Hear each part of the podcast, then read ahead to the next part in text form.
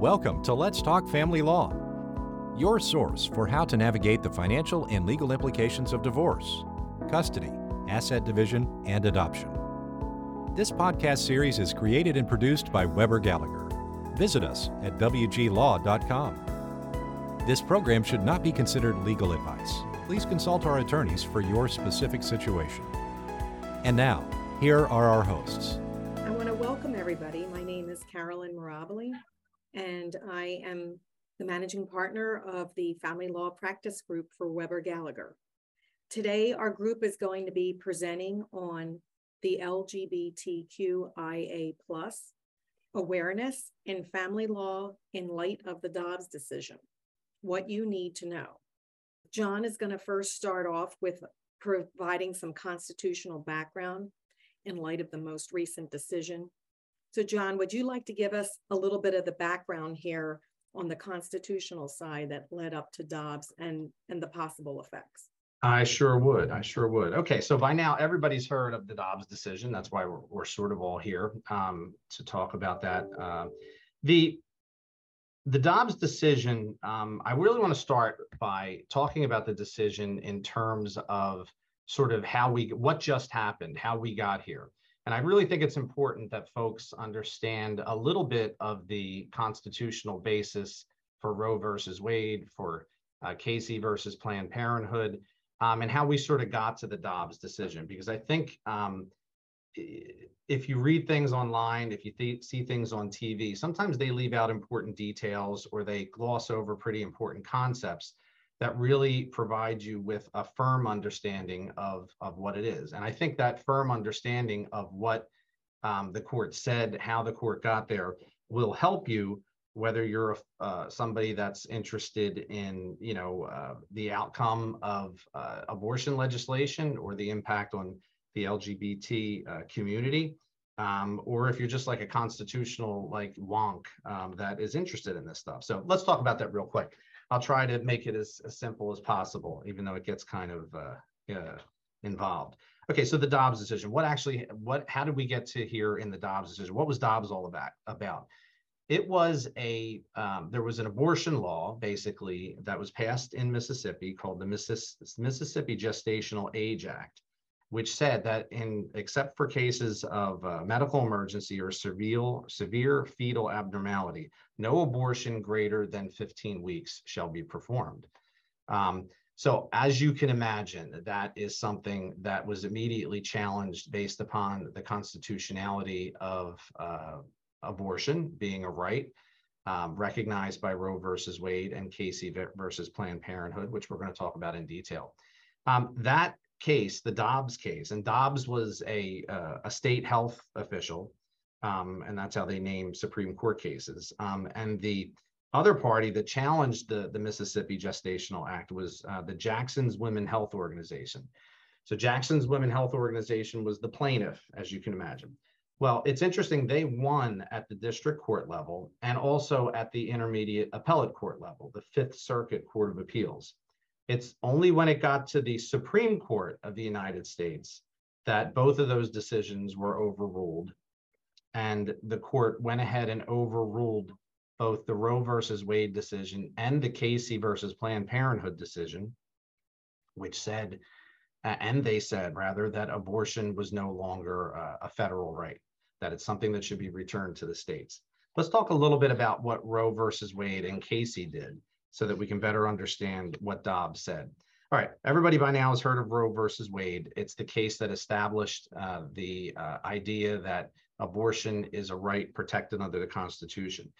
The way that Roe found that right, because of course it's not mentioned in the Constitution, and this is where all sort of constitutional law, constitutional jurisprudence is is technical. We're we're trying to find out if this thing is a right. It's not in the Constitution, so how can it possibly be a right?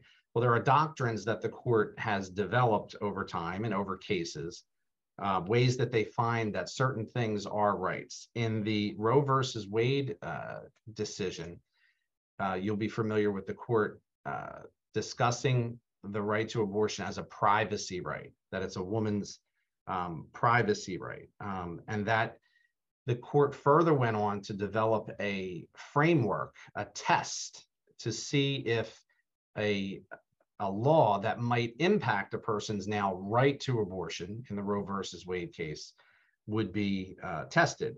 The court developed what was called a trimester system. We've all heard of trimesters in pregnancy. So in the first trimester, the Roe versus Wade court said that um, in the first trimester, the uh, decision to have an abortion was solely at the discretion of the woman. So there was literally no way that um, a, a, law could regulate um, a woman's ability to obtain an abortion in the first trimester. In the second trimester, they said the state or the government could regulate but not outlaw abortion. And then in the third trimester, because the fetus was viable, states could enact legislation restricting the ability to get an abortion.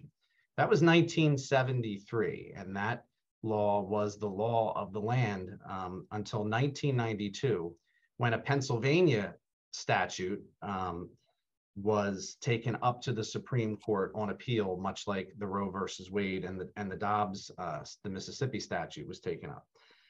So that case was Casey versus Planned Parenthood. Okay.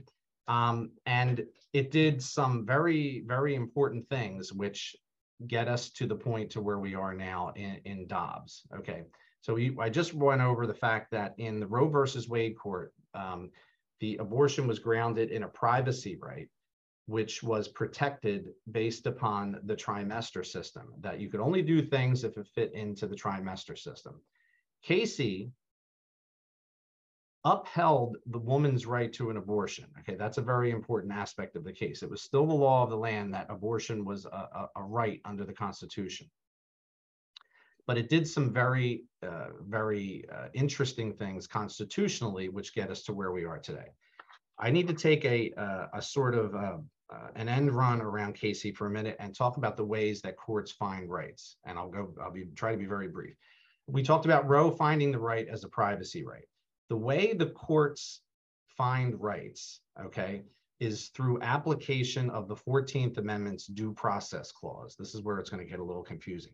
But in, in short, the court finds that um, because the due process clause says that no person shall be deprived of their life, liberty, or um, life or liberty without due process, the courts have found that it not only means the process, the process which, with which the state went through to deny you something, that there's also substantive rights that are inherent in the due process clause. So, for instance, there's a whole line of cases in, in Supreme Court jurisprudence that say the 14th Amendment protects a whole bunch of rights that aren't mentioned in the Constitution. For instance, in the Griswold versus Connecticut, Connecticut, it was the right to contraceptives in um, Loving versus Virginia. It was the, the right to marry a person of a different race, all things that were outlawed at one time. In um, Obergefell versus Hodges, the right to marry somebody that is of the same sex. All these things were recognized in the Constitution as substantive due process rights. Okay, now back to Casey. Casey argued that abortion was still a right under substantive due process, not privacy. It wasn't really privacy, it was liberty. And because of the substantive due process offered by the 14th Amendment, we're going to recognize that abortion is a right under a person's protected liberty interest. So all that talk about privacy is not, it's not, that was wrong. Okay. Didn't actually say that, but, the law changed a little bit. Second, the Casey court got rid of the trimester approach of Roe and instead of looking at laws which might restrict abortion um, on, on this high level of scrutiny called strict scrutiny, they said, I think we'll look at this now. Uh, we'll look at potential abortion laws under an what we're going to call an undue burden standard. They they made this up, um, and it could be good law, but this was something that they created to figure out whether a potential law that might be challenged, like the like the uh, Planned Parenthood law, um, or the Casey law would be an undue burden, which um, was enacted for the purposes or effect of placing a substantial ob- obstacle in the path of a woman seeking an abortion of a non-viable fetus. So they did a whole bunch of things there, the Casey court in 1992. They got rid of the idea that it was grounded in a privacy right. They said it was a liberty interest, and they got rid of the trimester approach. um, because viability is something that people have questions on. Um, technology can change viability even in 10 years. Um, so that was the law of the land from 1992 until Dobbs. And then Dobbs comes along. And the Mississippi statute, which restricted abortion after 15 weeks, um, was put to the test. The court basically overruled the right of an abortion using the substantive due process analysis that was employed by all the other courts to find different rights that exist and which were still guaranteed. Unfortunately, the court found that the analysis of substantive due process, which includes looking at uh, looking at what someone might say is a right as something that is um, in in it's part of our nation's history. It's deeply rooted in our history and tradition and that it's essential to the, the nation's scheme of ordered liberty. These are actually the words they use. They found that by using that test, which the courts have always used, they just simply disagreed that abortion was part of that. Um, other anecdotes came up in the process, like that, for instance, uh, when the 14th Amendment, which is used to, to find substantive due process, was enacted that abortion was illegal in, in many of the states. So there's no possible way that the framers of the 14th Amendment could have found that um, abortion was a right. They looked at the criticism that, wait, you're overruling precedent. The Supreme Court's supposed to make it a decision on a case, and then they're supposed to stick to it. They're supposed to go, the next case is supposed to recognize what we did in the last case and maybe add to it. Well, the court threw in our face there Plessy versus Ferguson, which was the separate but equal case, and which they said that indeed, we have overruled precedent before and for good reason. Um, also, a very interesting um, uh, precedent test in Dobbs, which never gets reported, but for constitutional people, it, it was really interesting. But so they shot it down. So there's no more right to an abortion in um, in Dobbs. It's just not something that Roe was decided wrongly. Casey was decided wrongly. Um, substantive due process is troublesome at best, and it certainly any test for finding a constitutional right would fail when we're talking about abortion. They returned it to, to the states to decide. Okay. That is um, interesting, but one of the biggest things that was reported during the last few months with respect to the Dobbs decision was the Justice Thomas concurrence. So Justice Thomas, Clarence Thomas, agreed with the opinion, and he also um, put his own spin on what was going on. So we talked about substantive due process. Justice Thomas went ahead to go as far as saying that all of the other cases that we've ever decided here in the Supreme Court where we found rights, like the right to, you know, marry a person of a different of the same sex or contraceptives or or the consensual sex acts, all of those need to get overruled because they were decided using substantive due process, which is a fiction. It's an erroneous assault on, um, you know, on on the way we decide things. Um, so a very strong, and this is this is he's not the only one that's ever said this. A lot of people have problems with finding rights that aren't in the Constitution and the way that the court has found them the one thing, and this is really the really reason for this uh, program today, is because um, you know his dissent or his concurrence basically paves the way for other things to be challenged and possibly done away with. The one thing that isn't reported about Justice Thomas's uh, opinion, though, or his concurrence, is he says that with respect to all these other things, like uh, contraceptive and consensual sex acts, same-sex marriage, it's possible that these could be rights under other doctrines, other ways uh, of finding it in the Constitution. Like, for instance, maybe these are privileges and immunities of citizens. But as far as substantive due process, they're not, they should be overruled. So that got really all the headlines.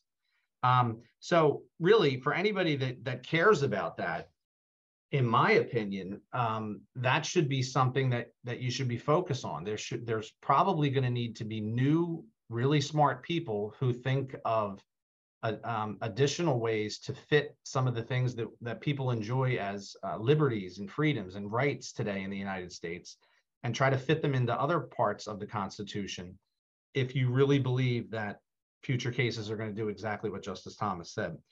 Uh, a quick update on um, the Dobbs case. There is a bill pending before the United States Senate right now where uh, Senator Lindsey Graham uh, introduced a bill to make abortion illegal after 15 weeks um, with exceptions for life and health of the mother. So why is that important? Well, we just heard in Dobbs that it, it it's not a, a, federal right under the Constitution, that we're returning it to the states. Well, here you have a United States senator that's trying to make it a federal, you know, crime in a sense, which goes against sort of some of the principles that were articulated by the majority in Dobbs. Um, those are my comments on Dobbs. I know it's confusing. Um, I, I, anybody that wants to talk about this stuff is free to call me because it isn't an interest of mine.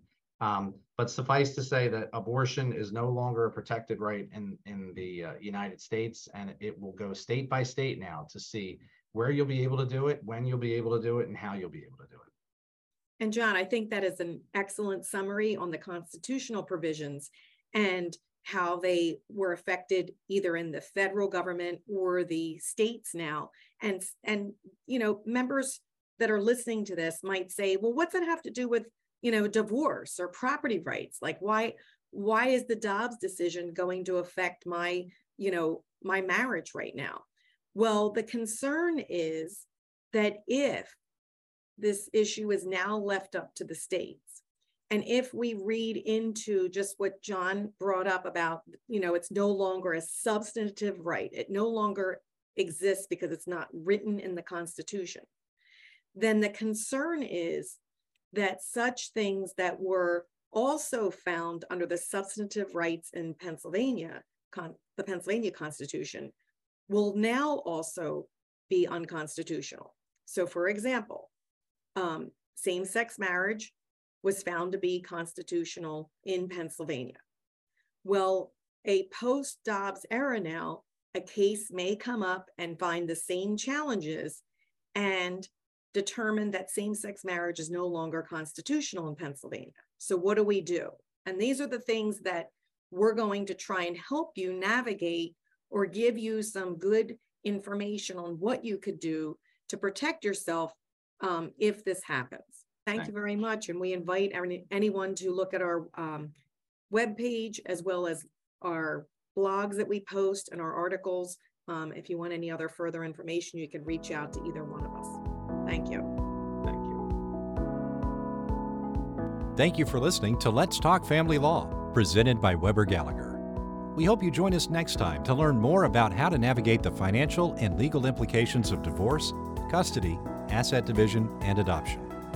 Until then, please visit us at wglaw.com.